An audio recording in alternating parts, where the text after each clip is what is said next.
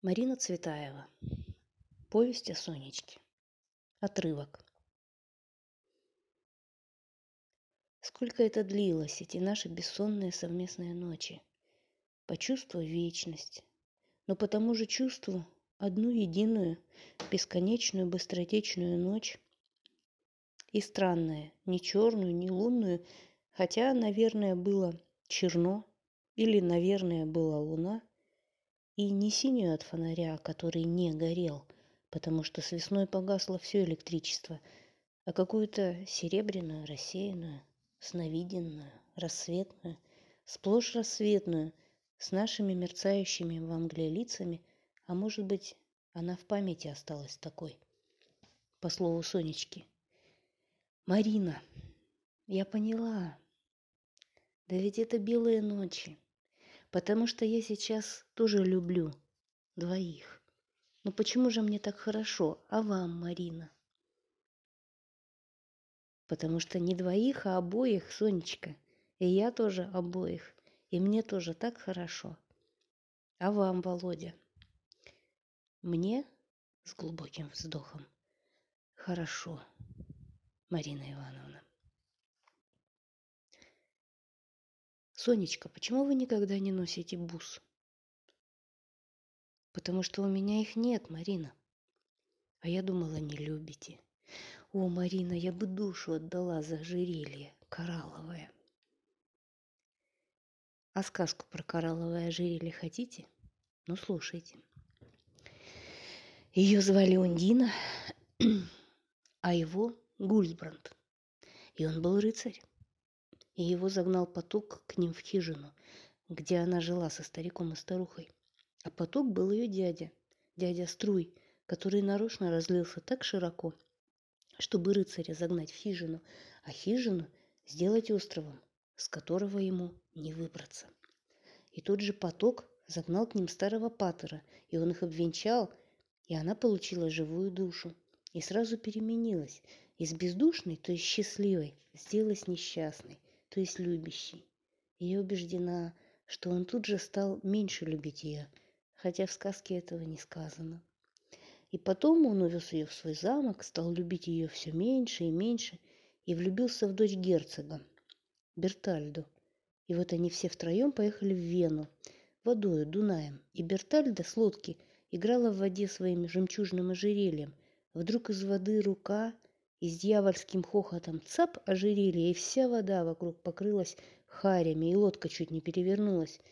Тогда рыцарь страшно рассердился, и Ундина зажала ему рот рукой, умоляя его не бронить ее на воде, потому что на воде сильна ее родня. И рыцарь утихомирился, а Ундина наклонилась к воде и что-то льстивое долго ей говорила. И вдруг вынула вот это вот. О, Марина, что это? Кораллы, Сонечка, Ундинина ожерелье. Эти кораллы мне накануне принес в подарок мой брат Андрей. Марина, смотри, что я тебе принес. Из его руки на стол и через край его двойной водопад огромных, темно-вишневых, винных, полированных, как детские губы, продолговатых бочоночком каменных виноградин. В одном доме продавали, и я взял для тебя, хотя ты и блондинка, но все равно носи. Таких вторых не достанешь. Но что же это за камень? Кораллы. Да разве такие бывают? Оказалось, бывают. Но одно тоже оказалось сразу. Такое моим не бывает. Целый вечер я их держала в руках, взвешивала – перебирая, перетирая, водя ими вдоль щеки и вдоль них губами. Губами пересчитывала, перечитывала, как четки. Целый вечер я с ними прощалась, зная, что если есть под луною рожденный владелец этой роскоши, то этот владелец... О, Марина, эти кораллы, такие громадные, такие темные, это ваши? Нет. Какая жалость! Чьи же? Ваши, Сонечка. вам. И не переспросив, так и не сомкнув полураскрытых изумлением губ, в слово окаменев все на свете, даже меня, забыв обеими руками, сосредоточенно, истово сразу надевает. Так Казетта некогда взяла у Жана Вальжана куклу. Немота от полноты. О, Марина, да ведь они мне до колен. Погодите, состаритесь до земли будут. Я лучше не состарюсь, Марина, потому что разве старухи можно носить такое? Марина, я никогда не понимала слова «счастье». Тонким пером круг, во мне весь небосвод. И внутри ничего. А теперь я сама. Счастье. Я плюс кораллы, знак равенства. Счастье. И решена задача. Сжав их в горсть, точно их сожмешь в такой горсти, вмещающей ровно четыре бусины. Залитая и заваленная ими безумно их пьет, ест, целует. И словом странным, именно в такую минуту. Марина, я ведь знаю,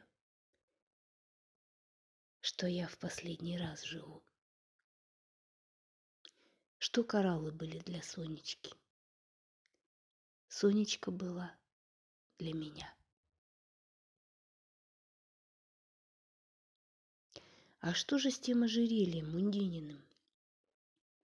Она его подала Бертальде взамен того ожерелья, а рыцарь вырвал его у Бертальды и бросил в воду, и проклял Ундину, и всю ее родню, и Ундина уже не смогла оставаться в лодке.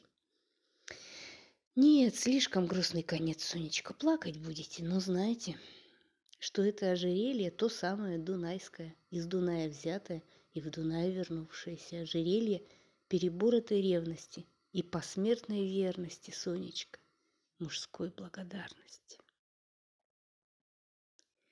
С этих кораллов началось прощание.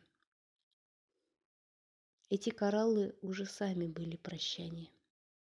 Не дарите любимым слишком прекрасного, потому что рука подавшая и рука принявшая неминуемо расстанутся, как уже расставались в самом жесте и дара, и принятия жести разъединяющим, а не сводящим, рук пустых одних и полных других рук. Неминуемо расстанутся. И в щель, образуемую самим жестом дара и взятия, взойдет все пространство. Из руки в руку разлуку передаете, льете такими кораллами. Ведь мы такие кораллы дарим вместо себя, от невозможности подарить себя, в возмещении за себя, которых мы этими кораллами у другого отбираем. В таком подарке есть предательство. И недаром вещи сердцем их боятся. Что ты у меня возьмешь, что мне такое даришь? Такие кораллы – откуп – так умирающему приносят ананас, чтобы не идти с ним в черную яму. Так каторжанину приносят розы, чтобы не идти с ним в Сибирь. Марина, я еду со студией. Да? На сколько дней? Куда-нибудь играть? Далеко, Марина, на все лето. Все лето, когда любишь. Вся жизнь. От того, что такие подарки всегда дарились на прощание, в отъезд, на свадьбу, на день рождения, то есть на то же прощание с данным годом любимого, с данным годом любви. Они, нагруженные им, стали собою разлуку вызывать, и сопровождение его постепенно стали его символом, потом сигналом, а потом и вызовом его к жизни им самим. Может быть, не подари я Сонечке кораллов. Пятнадцать лет спустя, идя в Париже, Парю де Бак, где-то в угловой нише витрине антиквара, я их увидела. Это был удар прямо в сердце, ибо из них, с бархатного нагрудника, на котором они были расположены, внезапно стебелек шеи и маленькое темно-розовое темноглазое лицо с губами в цвет, темно-вишневенными, с теми же полосками света, что на камнях. Это было секундное видение. Гляжу, опять темно-зеленый бархат нагрудника с подвешенным ярлыком. Цифры в четыре знака. Вслед за кораллами потекли платья, фаевое и атласное. Было так. Мы шли темным коридором к выходу, и вдруг меня осенило. Сонечка, стойте, не двигайтесь. Ныряю себе под ноги в черноту огромного гардероба и сразу попадаю в 70 лет. И 7 лет назад, не в 77, а в семьдесят и семь, в семьдесят и в семь.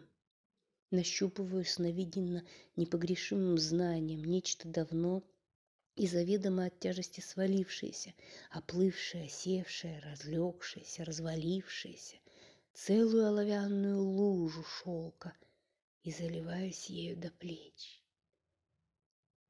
Сонечка, держите. Ой, что это, Марина? Стойте, стойте.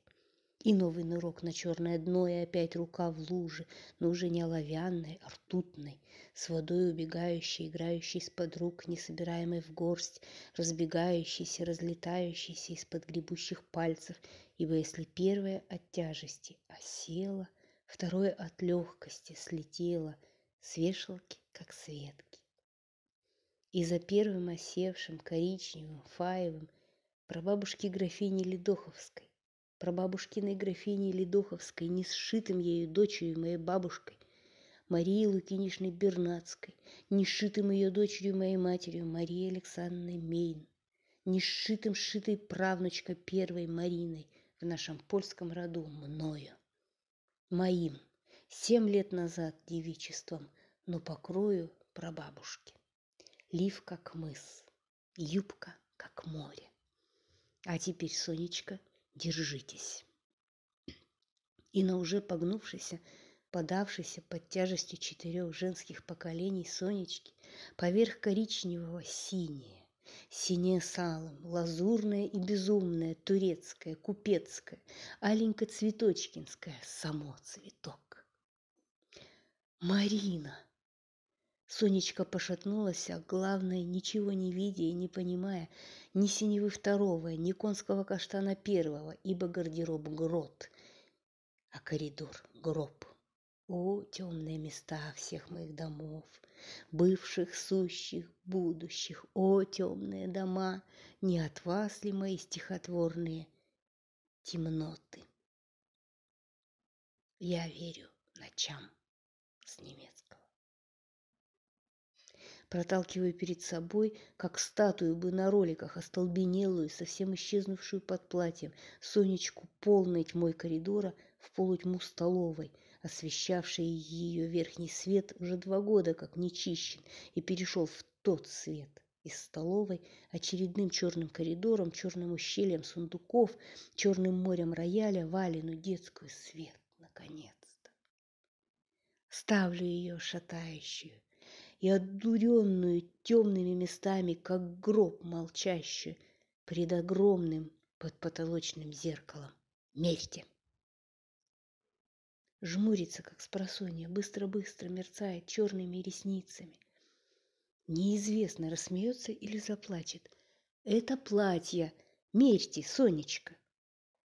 И вот секундное видение белизны и бедности белого выреза и бедных кружев, оборка юбки, ставка рубашки, секундное полное исчезновение под огромным колоколом юбки и зеленоватой воде рассветного зеркала, в двойной зелени рассвета и зеркала, другое видение.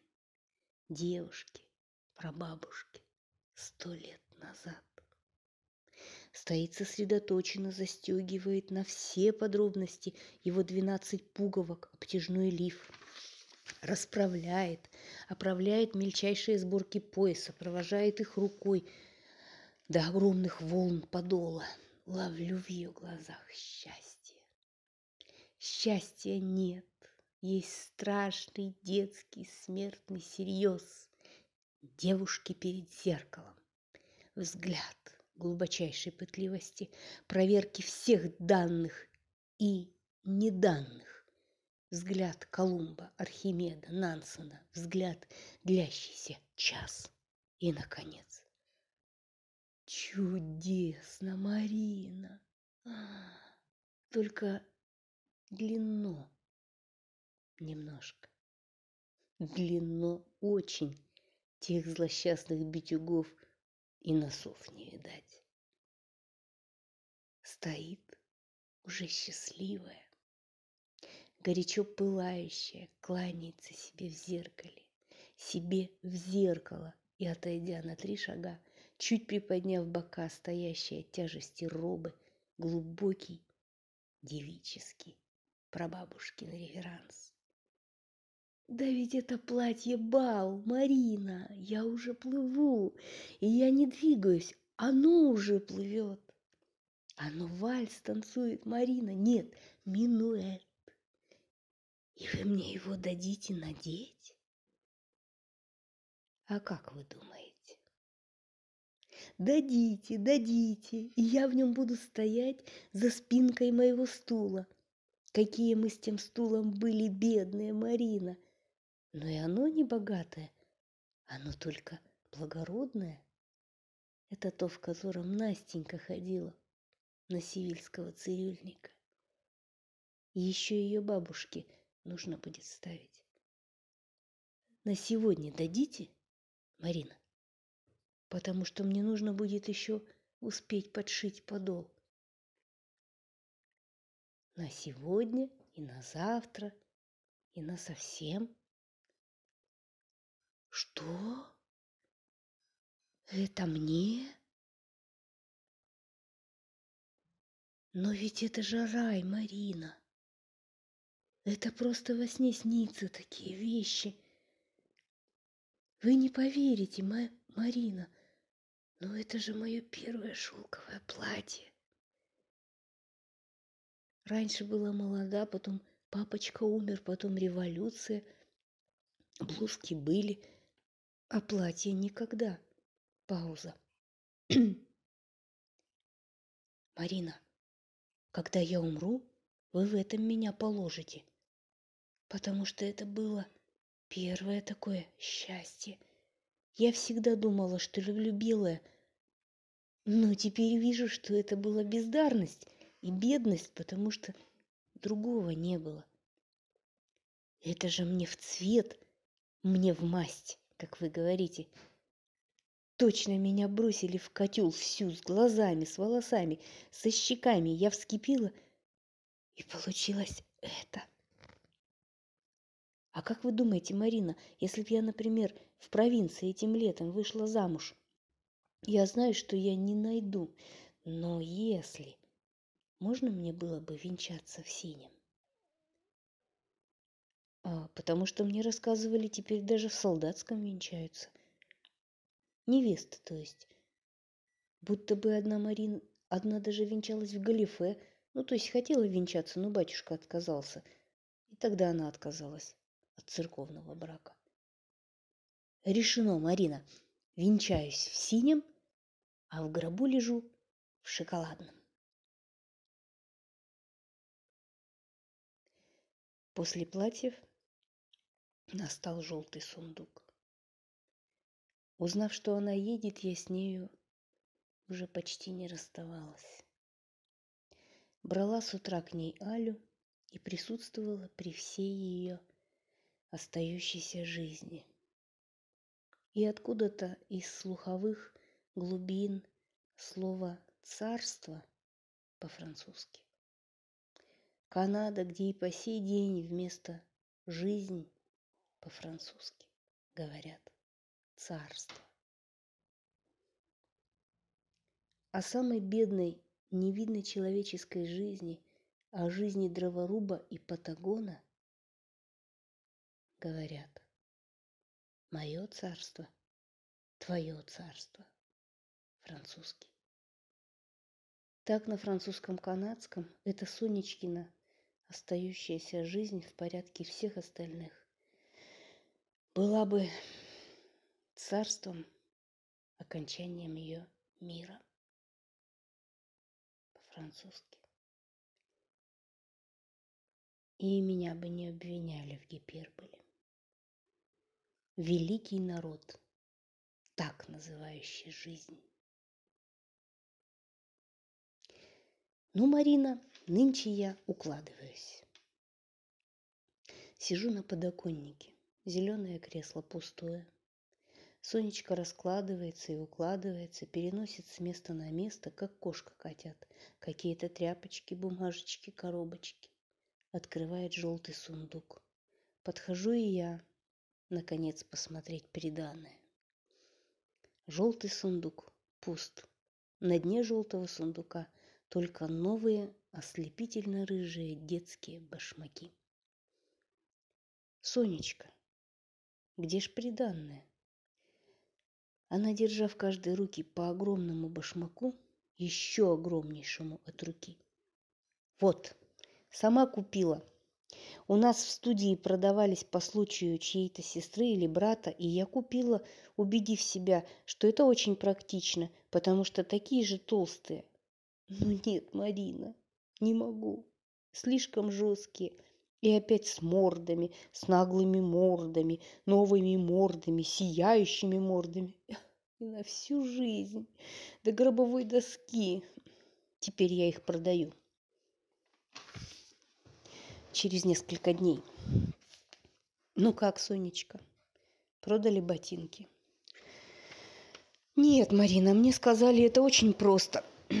Прийти и встать, и сразу с руками оторвут. Рвать-то рвали, и очень даже с руками. Ну, Марина, это такая мука. Такие глупые шутки, такие наглые бабы и мрачные мужики сразу начинают ругать, что подметки картонные или что это не кожа, какое-то там сырье – я заплакала и ушла. Никогда больше не буду продавать на Смоленском. А еще день спустя на тот же вопрос. О, Марина, как я счастлива! Я только что их подарила. Хозяйской девчонке. Вот радость была. Ей 12 лет, и ей-то как раз. Я думала Алечке, но Алечке еще целых шесть лет ждать таких морд, от которых она еще будет плакать. А хозяйская Манька счастлива потому что у нее и ноги такие, мордами. В один из ее предотъездных дней я состала у нее громадного молодого солдата, деликатно присевшего с краю пикейного одеяла, разложив по защитным коленям огромные руки, руки-раки. А это Марина, мой ученик, Сеня. Я его учу читать. Хорошо идет? Отлично. Он страшно понятливый, да, Сеня? Как сказать, Софья Евгеньевна? Уже по складам или пока только буквы? Сеня, Сонечка заливаясь. Марина Ивановна, потому что эту гражданку зовут Марина Ивановна, она знаменитая писательница Марина Цветаева. Сеня, запомните, пожалуйста, Марина Ивановна думала, что я вас читать учу азбуки – я его читки учу, выразительному чтению. А мы с ним давно грамотные, правда, Сеня? Второй год, Софья Евгеньевна. Никогда не забуду тот взгляд глубочайшего обожания, которым солдат отметил это. Мы с ним. Товарищ, товарищ, а вот меня на улице никто не зовет товарищ. И почти никогда гражданка, всегда гражданочка и всякое сразу такое в рифму. Гражданочка, смугляночка. Хотя я вовсе не смуглая. Да меня только румянец темнеет. Или там Миляночка. Один даже целый стих сочинил. «Гражданочка, гражданочка, присядь ко мне на лавочку, поешь со мной бараночку». А я ему, где бараночка? Обещал, так давай. А я это только так, гражданочка, для складу. И никакой, к сожалению, бараночки у меня нету, потому что Колчак сволочь, оголодил. А ежели бы время другое, не только бараночку, а целое стадо бы баранов вам пригнал для ради ваших прекрасных глазок, потому что глазки у вас, гражданочка. И все эти глаза, эти глаза, разве они уж правда такие особенные? И почему я только солдатам нравлюсь? И вообще швейцарам, еще старикам. И никогда интеллигентам. Я много раз давала ее протяжное. Марина! О, Марина! Ах, Марина! Но было у нее другое, Марина, отрывистое, каким-то вздрагиванием верхней губы и неизбежно предшествующее чему-то смешному. Мрина, вроде французского. Марин. А вы заметили, как он, когда вы сказали мое имя, бывшее уже дрожанием смеха, уже входившее в смех, так сказать, открывавшее руладу с буквами, пузырящимися под губой. Моим именем она пела – жаловалась, каялась, томилась. Им же смеялась. Накануне отъезда она принесла Али свой подарок. Детство и отрочество в красном переплете. Свое детское, с синими глазами Сережи Ивина и разбитой коленкой его, и целой страницей ласкательных имен. О, Марина, как я хотела подарить вам мою ниточку Незванову, но у меня ее украли, взяли и не вернули. Марина, если когда-нибудь увидите, купите себе ее от меня на память. В ней все мое к вам, потому что это повесть о нас с вами. И повесть тоже не окончена, как и наша. Потом был последний вечер – Последний граммофон, последний уход в последний рассвет.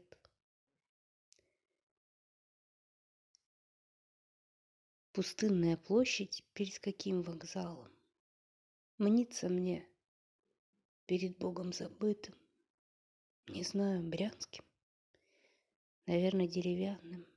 Мужики, мешки, бабы, мешки, солдаты, мешки, а все ж пусто.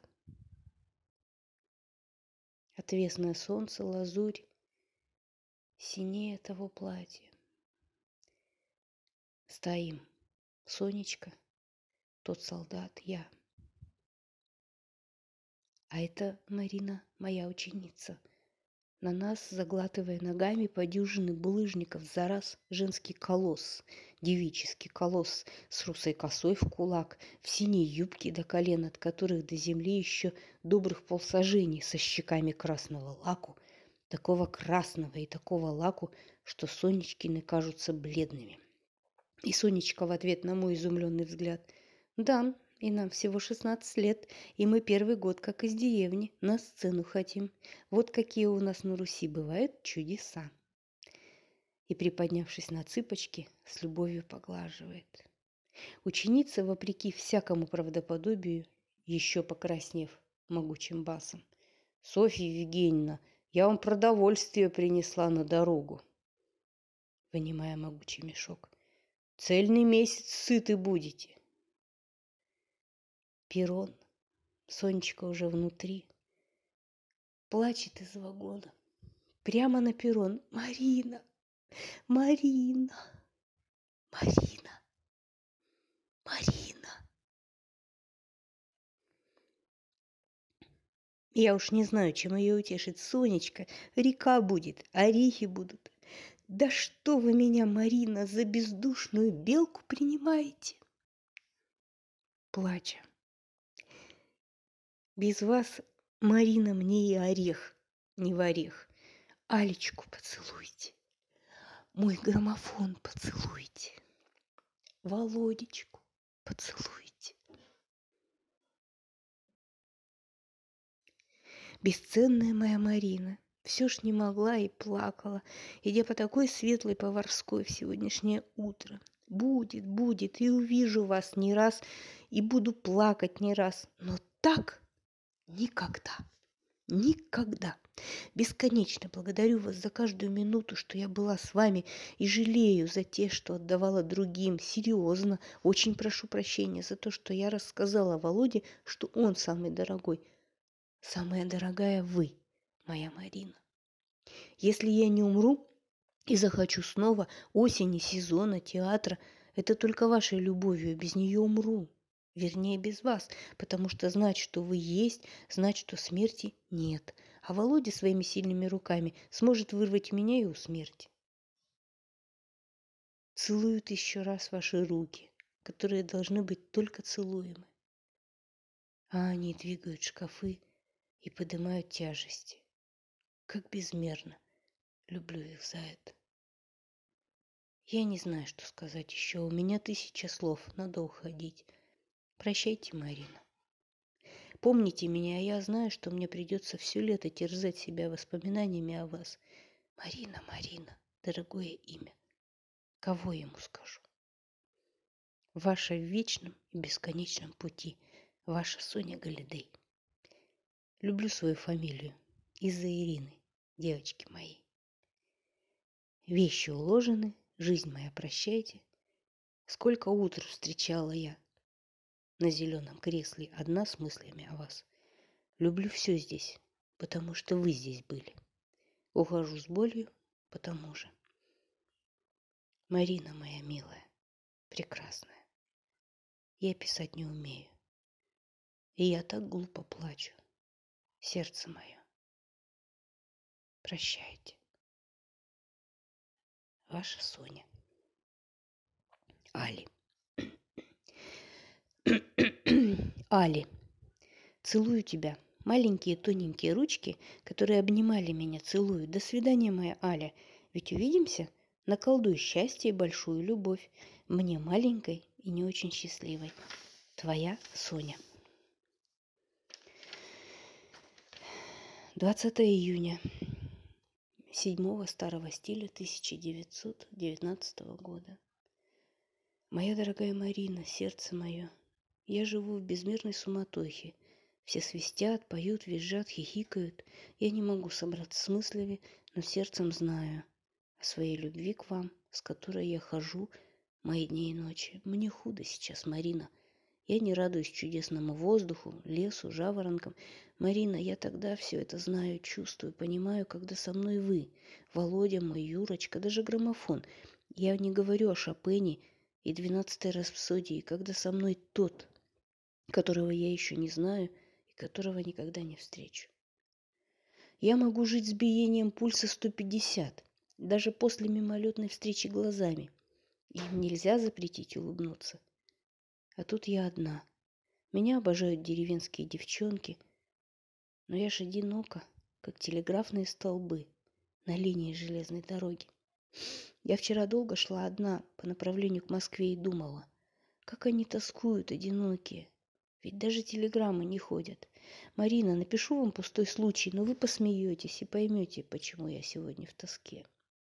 Вчера сижу у Евгения Багратионовича и веду, шутя, следующий диалог с бабой. Баба. Красавица, кому папиросы набивашь?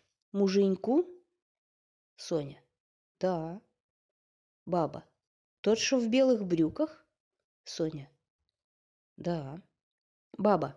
А что ж ты с ним не в одной избе живешь? Соня. Да он меня прогнал, говорит, больно подурнело, а вот папиросы набивать велит.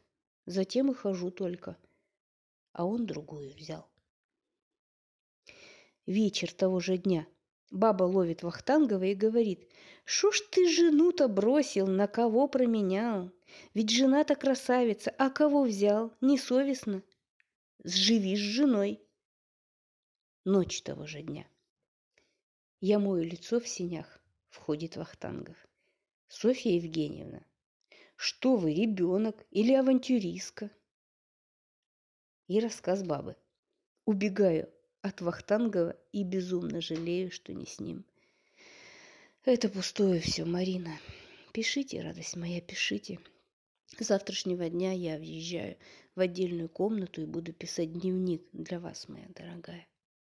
Пишите, умоляю, я не понимаю, как живу без вас. Письма к Г и пусть Володя тоже. Что он?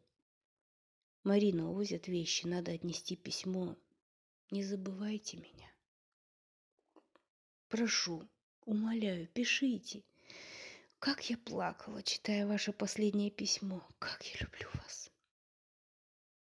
Целую ваши бесценные руки, ваши длинные строгие глаза, и если б можно было поцеловать, ваш обворожительно легкий голос.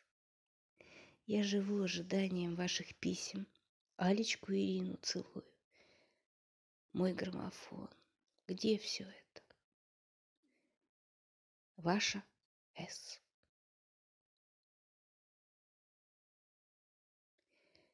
Последнее.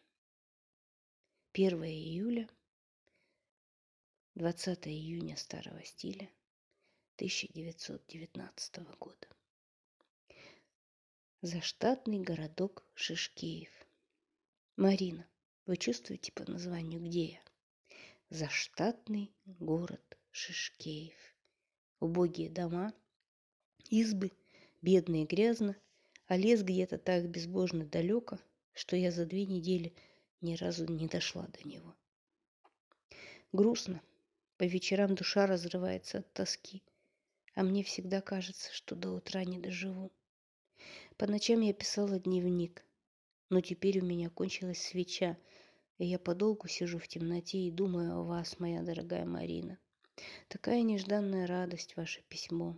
Боже мой, я плакала и целовала его, и целую ваши дорогие руки, написавшие его. Марина, когда я умру на моем кресте, напишите эти ваши стихи. И кончалось все припевом. Моя маленькая. Такое изумительное стихотворение. Марина, сердце мое, так не связно пишу. Сейчас день самый синий, жаркий. Так все шумит, что я не могу думать. Я пишу безумно торопясь, так как Вахтанг Ливанович едет в Москву, и мне сроку полчаса. Марина, умоляю вас, мое сердце, моя жизнь, Марина, не уезжайте в Крым, пока до 1 августа. Я к первому приеду. Я умру, если не увижу вас. Мне будет нечем жить. Если я не увижу вас, Марина моя любимая, моя золотая, не уезжайте. Я не знаю, что еще сказать. Люблю вас больше всех и всего, и что бы я ни говорила через все это. Марина, милая, нежная, дорогая, целую вас, ваши глаза, руки, целую Алечку и ее ручки за письмо. Презираю отца, сына его бездарную любовь к некой замужней княгине, огорчена, что Володя не пишет, по-настоящему огорчена. Сердце мое, Марина, не забывайте меня. Ваша Соня. Дневник пишу для вас. По дороге в Рузаевку я дала на одной из станций телеграмму Володе. Целую вас через сотни разъединяющих верст. Даю телеграфисту. А он не берет. Срочно подобную телеграмму, говорит, это не дело, еле умолила. Целую. Молюсь за вас. По скриптум. Против моего дома церковь. Я хожу к утренне и плачу. Соня.